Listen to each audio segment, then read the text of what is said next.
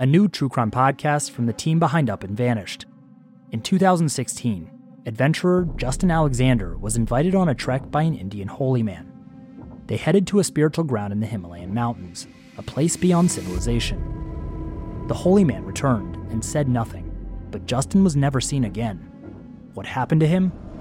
Dive into our investigation in Status Untraced. Available now. Listen for free on Spotify.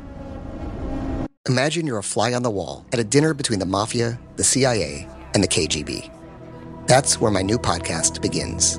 This is Neil Strauss, host of To Live and Die in LA, and I wanted to quickly tell you about an intense new series about a dangerous spy taught to seduce men for their secrets and sometimes their lives.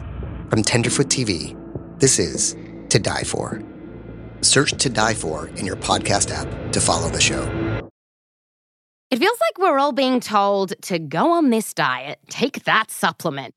Ozempic will give you depression, but you know what'll cure that? Weed. Or you could try to balance your hormones. At Science Versus, we're like, what the f is going on? Forget the crap online and listen to Science Versus. Just the facts. Oh, and a bunch of stupid jokes. What is a ghost's favorite fruit? Blueberries. That's Science VS. New season out on Spotify soon.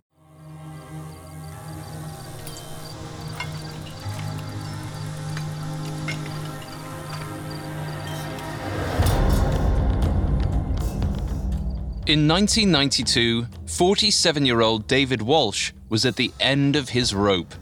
For years, he had searched for precious stones in the Canadian wilderness. While others got rich from diamonds and oil, Walsh always came up empty. His company, Bre-X Minerals Limited, was on the verge of ruin. Its stock was worth pennies. He and his wife had declared bankruptcy. In desperation, Walsh decided he'd take what he had left and wager on one last big stake.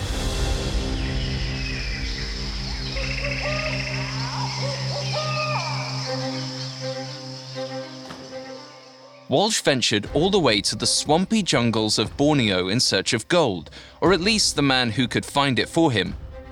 After two weeks of struggling, he came across an old acquaintance, a gruff, adventurous geologist named John Felderhoff.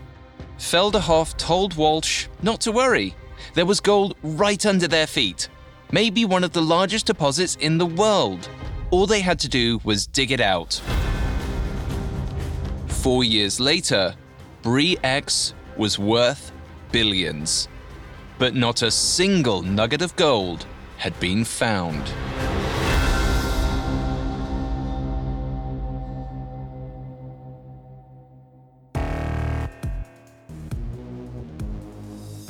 Welcome to Con Artists, a Parcast original. I'm Alastair Murden. Every week, we peel back the layers of history's greatest deceptions and tell the stories of the hustlers, swindlers, and fraudsters that orchestrated them. I'll dive into their psychology, break down their tricks, and explain why anyone might fall for a con. You can find all episodes of Con Artists and all other Parcast originals for free on Spotify or wherever you listen to podcasts. To stream Con Artists for free on Spotify, just open the app and type Con Artists in the search bar. Today, we're beginning the story of Bre-X, a Canadian company responsible for the largest, most elaborate mining fraud in history. This week, we'll explore the humble beginnings of Bre-X to its supposed discovery of a major gold deposit in the jungles of Borneo. Next week, we'll hear about the downfall of Bre-X, including the mysterious death of one of the chief architects of its gold scam. We'll also try to understand how many supposed experts were deceived by Bre-X.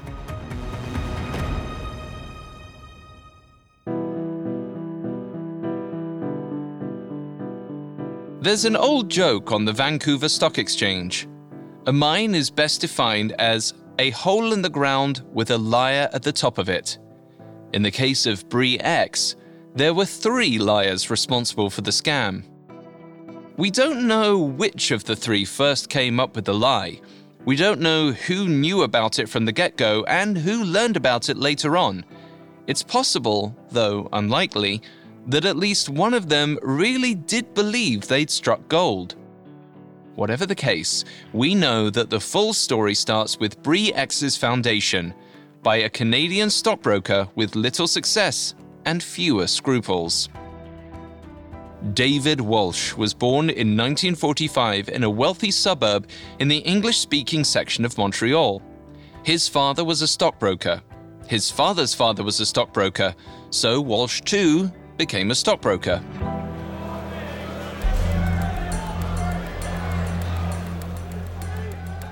At age 29, he was named vice president of Montreal based brokerage firm Midland Doherty, the youngest in the firm's history.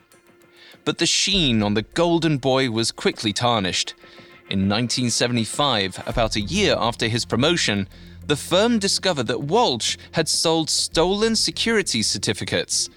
Walsh managed to avoid prosecution, but he was strongly encouraged to find new employment. Walsh bounced around various investment firms before moving to Calgary in 1982 at the age of 37, where he tried his hand at mining. Almost a quarter of Canada's economy is based on mineral products, from crude petroleum to aluminium and gold. The exploitation of natural resources is a tried and true path to wealth for the adventurous and well connected. Walsh, however, was not so fortunate. He took a stab at oil and gas but floundered. So in 1984, he turned to precious minerals, hoping to uncover a trove that would make him rich. But again, he fared poorly. Just over five years later, major diamond finds were being announced in Canada's Northwest Territories. Walsh founded Bre X Minerals Limited to cash in on the diamond rush.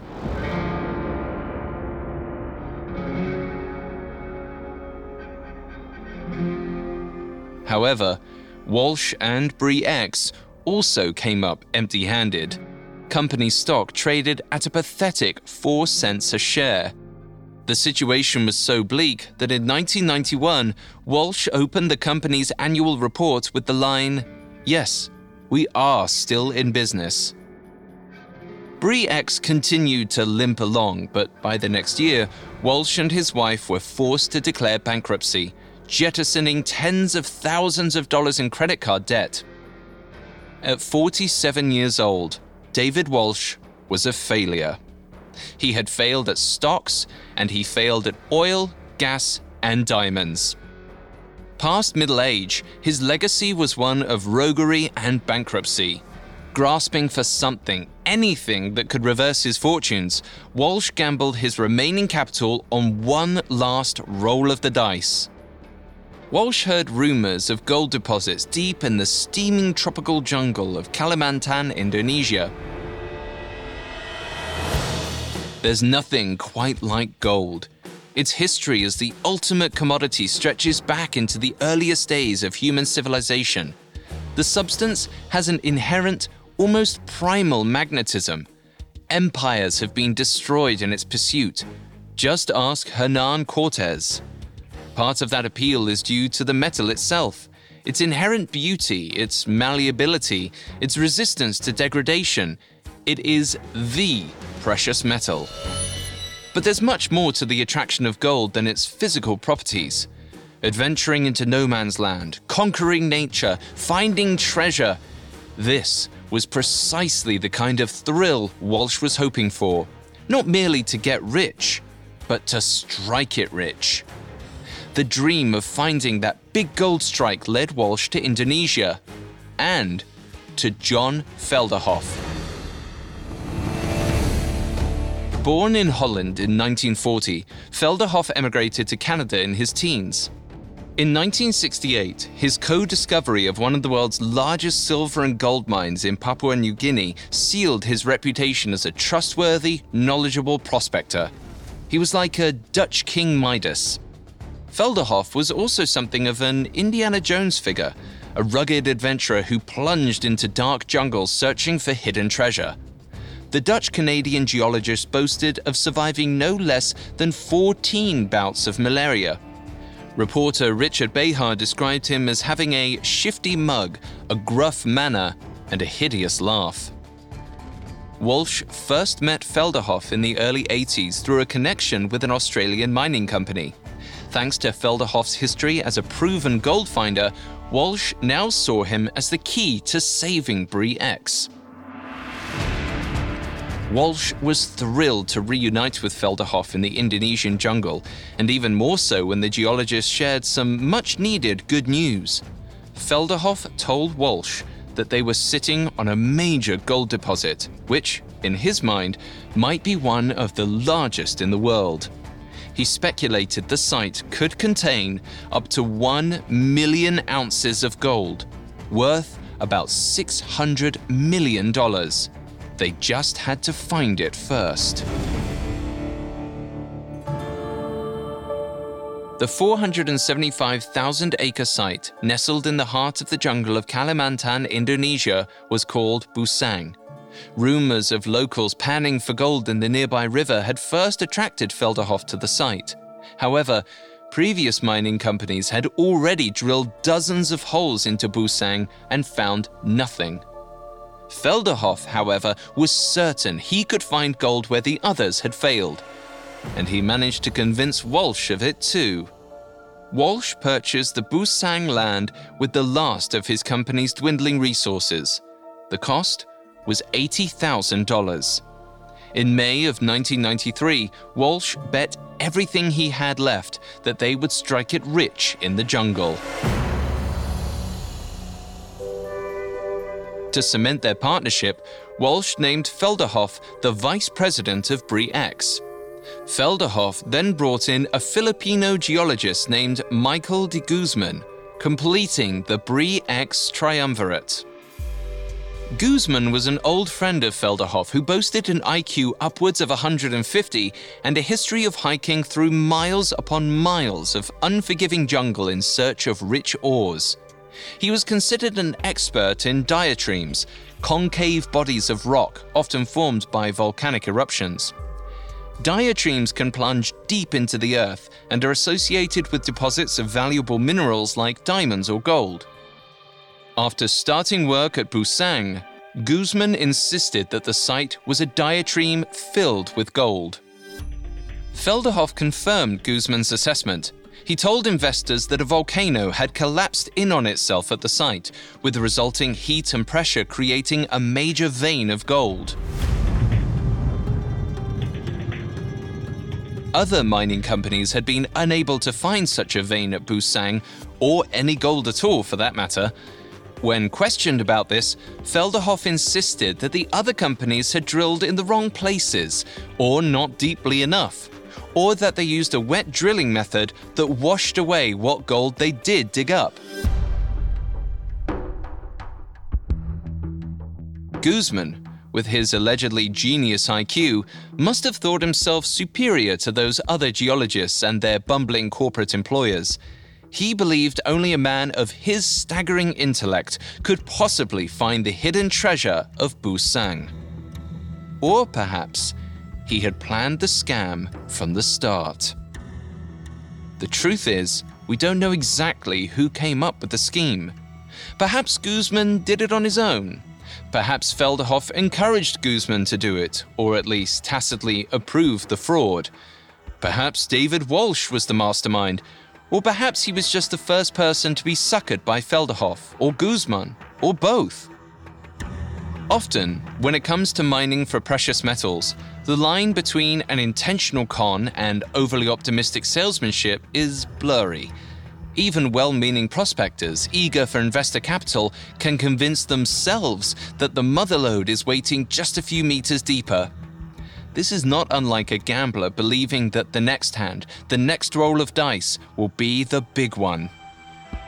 While David Walsh was not a pathological gambler, as far as we know, it's easy to see how his actions mirror this mindset.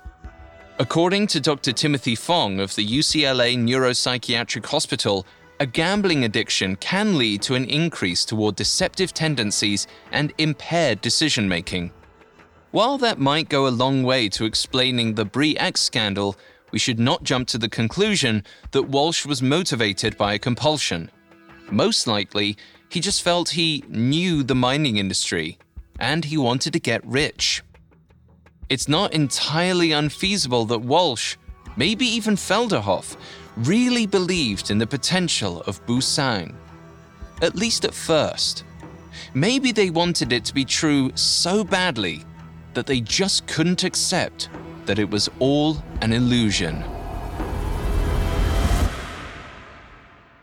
Coming up, Bre-X tampers with the samples collected at Busang and fools some of the industry's leading experts using the oldest trick in the book. Now, back to the story. In 1993, David Walsh, the 48 year old CEO of Canadian mining company Bre-X Minerals, purchased a site in the Indonesian jungle called Busang. Bre-X and its founder were running on fumes. If they didn't find gold soon, they'd be out of business. But Walsh had been reassured by his partners, geologists John Felderhoff and Michael de Guzman, that Busang was a sure bet. To prove Busang's potential, Guzman used core drilling, a method where samples are brought up from beneath the earth in a hollow tube and examined for mineral content. Guzman at first appeared to be following some of the industry standard procedures for taking samples. For instance, he sealed the samples in tamper proof bags and logged the time and place at which they were collected. However, core drill samples are typically split down their length so that a second set of tests can be performed later to verify the initial tests. Crucially, Guzman did not split his samples. This could have been simple negligence, or a way for Guzman to cover his tracks by reducing the amount of future testing that could be done on his samples. Whether the decision not to split the samples was part of a larger scheme or not, the results Guzman provided convinced Walsh and Felderhoff that Busang was indeed a valuable diatreme. Surprisingly, this was not difficult to do. Not much gold needs to be found in a mining analysis, usually called an assay. A few micrograms in a sample will bring back an assay report of 5 grams per ton. In other words, a sprinkling of dust can suggest a mountain of gold. Once the rock samples from Busang were crushed and heated, the resulting data showed very high percentages of gold. Walsh was relieved he had finally found the gold strike that he so desperately needed. But he couldn't celebrate just yet. All the gold in the world was worthless to him if it was trapped underground. Walsh still needed to actually mine the gold, and for that, he needed to generate some capital. To that end, Bre-X gave fundraising presentations to prospective investors. They showed off Guzman's sensational data, pointing to microscopic photographs taken of the crushed rock and the unmistakable sheen of gold. According to Bre-X, Busang's potential was virtually limitless. But there was something suspicious about the Busang samples. The underground ore structure Bre-X had discovered was too neat. This is typically an indication that the samples have been tampered with. According to economist Dan Davies, if you're falsifying a sample, you need to take huge care to construct a consistent model of the ore structure in the ground. It wouldn't do to have huge concentrations of gold in one drill hole and nothing at all in one two meters away. Guzman, or whomever was behind the scam, had gone to great lengths to ensure a consistent model suggesting a large gold deposit. But they took it too far. Since the samples were supposed to be bagged as they came out of the ground, there should have been an element of randomness to them. However, the Busang model was unnaturally perfect. And a knowledgeable geologist might have noticed another curious thing about the Bre-X samples a second red flag. The tiny gold nuggets present in the crushed rock were smooth but gold found in rock samples is never smooth. Smooth gold nuggets only occur in nature if they've been eroded by running water. This is called alluvial gold, and it's the kind of gold you would find by panning in a river. Locals panning gold from a river was what initially drew Felderhoff to Busang. If these locals had found gold in the nearby river, Felderhoff could have easily added some to the drill core samples. This is called salting. Salting a sample is a very simple and very old type of mining fraud. Sprinkle a little gold dust into a site sample before you send it off to the lab, and the subsequent results will report that the site is a major gold deposit. The usual way to salt a mine is to take a shotgun cartridge, remove the shot, and replace it with gold dust. Go to your mine and blast the golden cartridge at some rocks. Collect those rocks and send them off to be assayed. The lab will report that your samples contain flecks of gold. Take that official report to prospective investors and explain how you just need some startup capital to get the mine up and running, and voila! You're now a millionaire. All because you shot a gun at some rocks.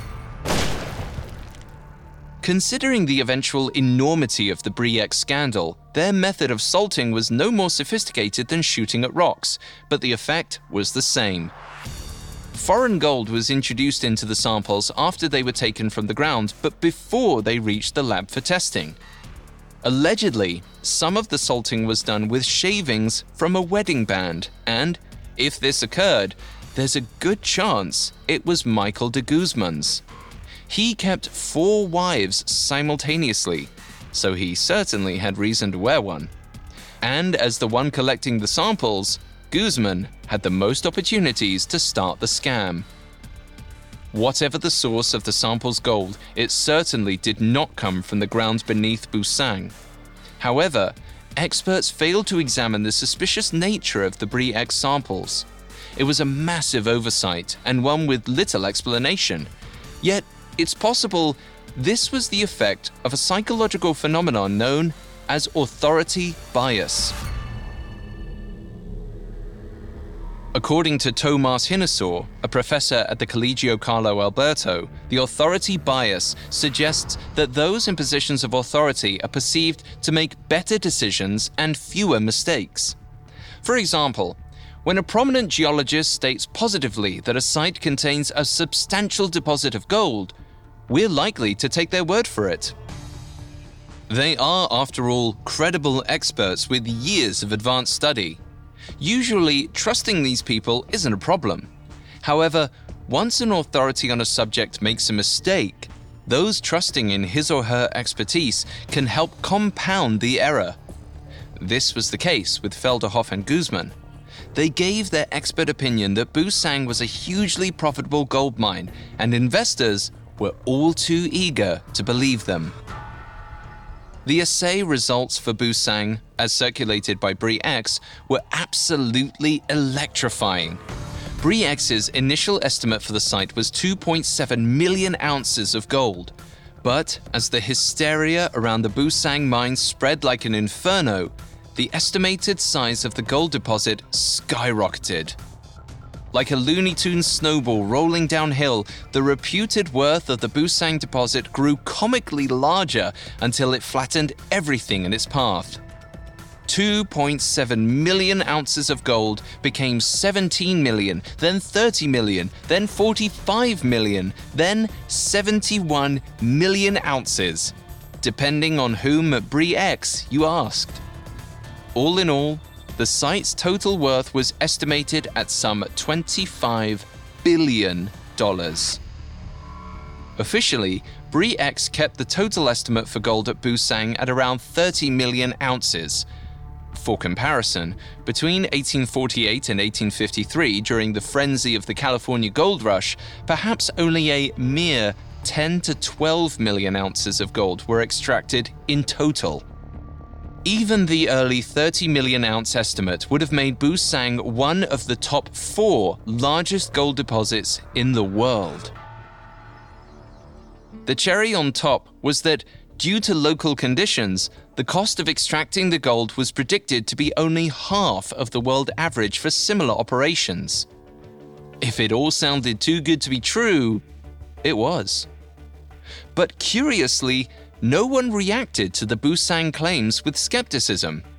The wild speculation and overly optimistic, nearly unbelievable exaggeration which so epitomized Bre-X went unchallenged from the very beginning. In 1994, when Felderhoff and Guzman were first drilling and testing for gold, their assay reports drove stock prices from pennies to $1.45 a share. In October 1995, David Walsh told Bre-X shareholders that they had uncovered an enormous gold deposit, hinting at 45 million ounces. First Marathon Securities, one of Canada's largest brokerage firms, sent an analyst of their own and reported Among gold exploration companies, Bre-X remains our favorite. Shortly after Walsh's 1995 report of 30 to 45 million ounces, another mining analyst visited Busang and reported, I know for a fact there's more gold. I've seen it. Bre-X has made one of the great gold discoveries of our generation. Bre-X had everyone in the mining industry convinced that they were sitting on the most massive gold deposit of all time. Naturally, this attracted a lot of attention. But not all of it was positive. Coming up next, a brutal dictator wants a piece of the gold at Busang, launching a desperate struggle for control of Bre-X. Now, back to the story.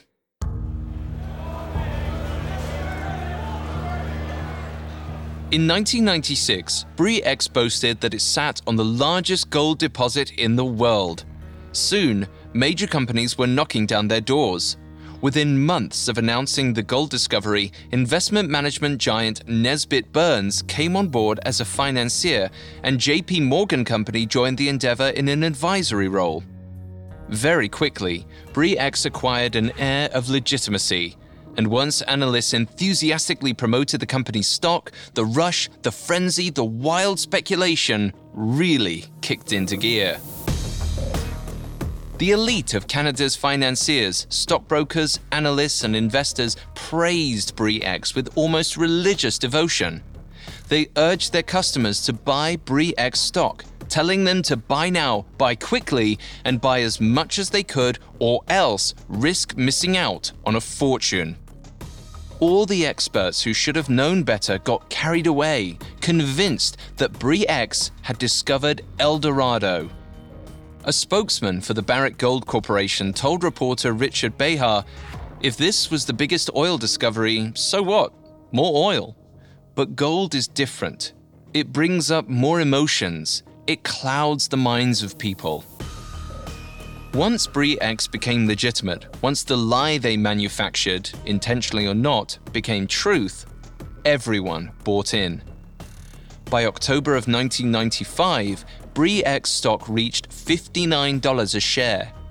In April 1996, Bre-X moved to the big leagues, the Toronto Stock Exchange, and share prices climbed further to $187. By 1997, their stock had traded at a staggering $286.50 per share. In just three years, the company experienced an unbelievable growth rate of 100,000%. At Bre-X's peak, the company was valued at $4 billion.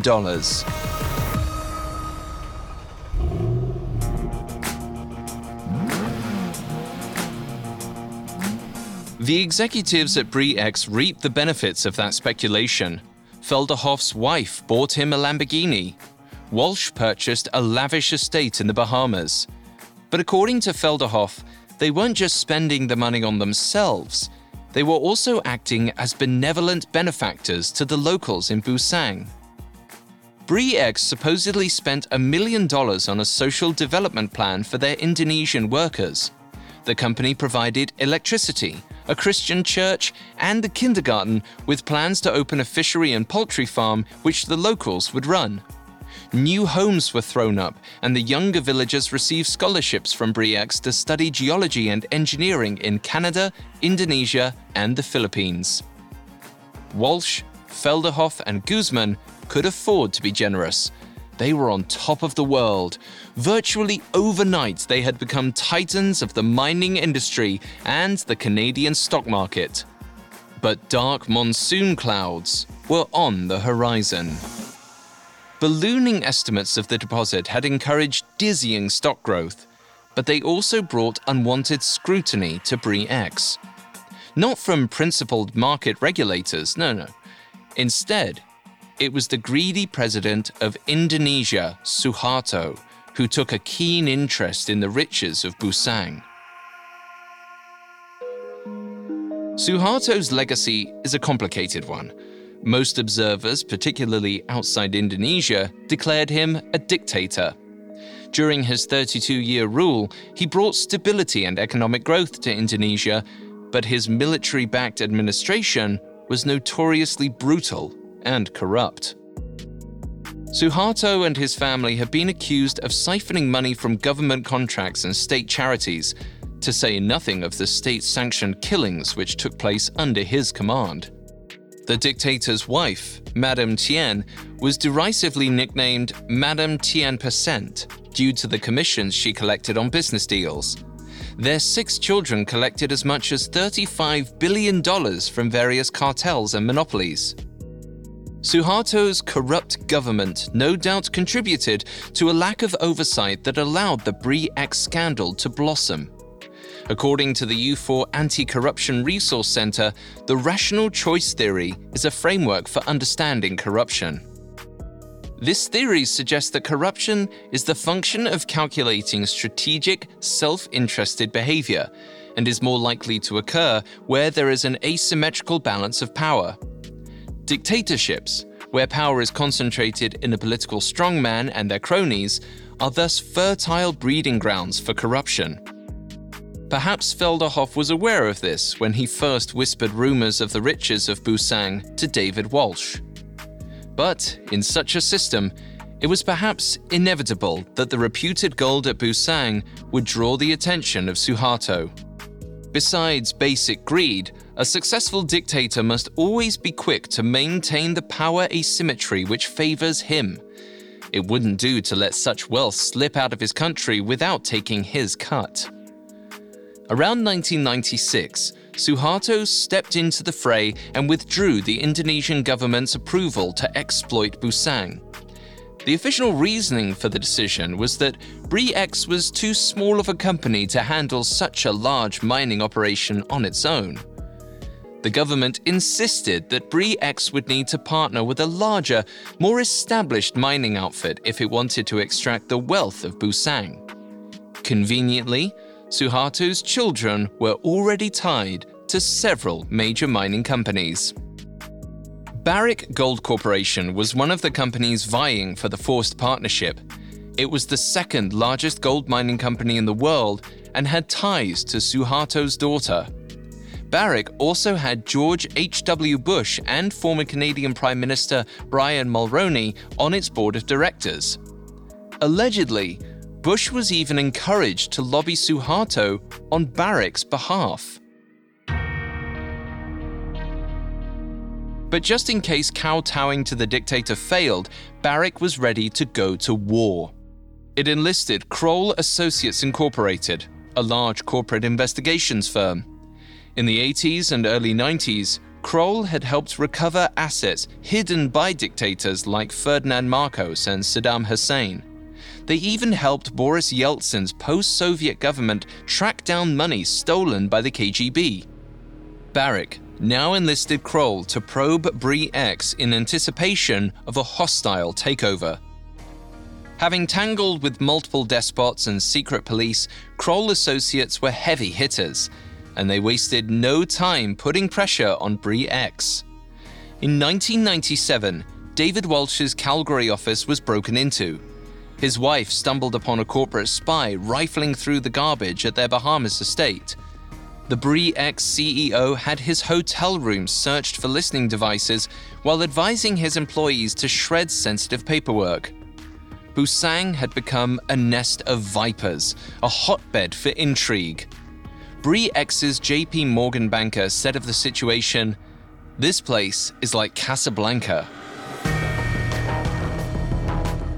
Initially, Bre-X allied itself with an Indonesian company controlled by Suharto's eldest son, perhaps to forestall a hostile takeover. But Suharto insisted that Bre-X make a deal with Barrick instead. Maybe George H.W. Bush really did convince him that Barrick was the way to go. Or perhaps Suharto thought they could give him a bigger cut. In any case, Barrick was poised to get a majority stake in Busang, while Suharto would receive a 10% kickback. Meanwhile, the delay in mining caused by Suharto's interference didn't put a damper on Bre-X fever. Quite the opposite.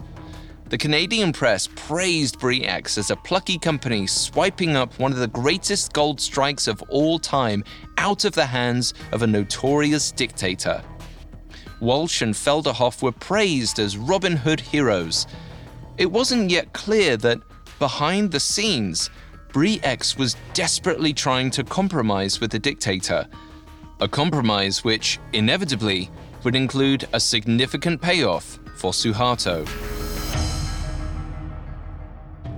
Ultimately, the deal with Barrick collapsed. Like so many twists in the Bre-X story, we don't know exactly what happened. But luckily for all involved, a new deal was quickly put together. It was engineered by Suharto's friend and golfing buddy, Mohammed Bob Hassan. Hassan was himself a tycoon and something of a fixer for Suharto. So when the situation at Busang got too messy, Hassan stepped in to clean it up. The American mining company Freeport McMoran Copper and Gold, which had been working with the Indonesian government for decades, would run the mine. The Indonesian government would get its share of the profits, of course, while Hassan took a 30% stake of Busang for his troubles. According to the deal, Bre-X would maintain a 45% stake. Walsh issued a press release announcing the deal with Suharto and reassuring all concerned that Busang was still worth at least $25 billion. But as it turned out, the partnership with Freeport McMoran proved to be the kiss of death for the Bre-X scam. Within months, the fraud was exposed. The fallout was catastrophic, and in one bizarre incident, deadly.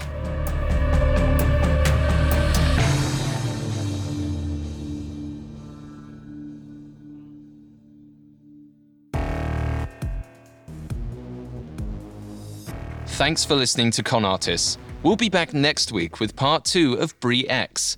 We'll explore how the con unraveled, what its victims lost, and the fates of David Walsh, John Felderhoff, and Michael de Guzman. You can find all episodes of Con Artists and all other Parcast originals for free on Spotify. Not only does Spotify already have all of your favorite music, but now Spotify is making it easy for you to enjoy all of your favorite Parcast originals like Con Artists for free from your phone, desktop, or smart speaker. To stream Con Artists on Spotify, just open the app and type Con Artists in the search bar. I'll see you next time. Con Artist was created by Max Cutler and is a Parcast Studios original. It is executive produced by Max Cutler, sound designed by Brian Golub, with production assistance by Ron Shapiro, Carly Madden, and Isabella Way. This episode of Con Artist was written by Devin Hughes, with writing assistance by Abigail Cannon. I'm Alastair Murden.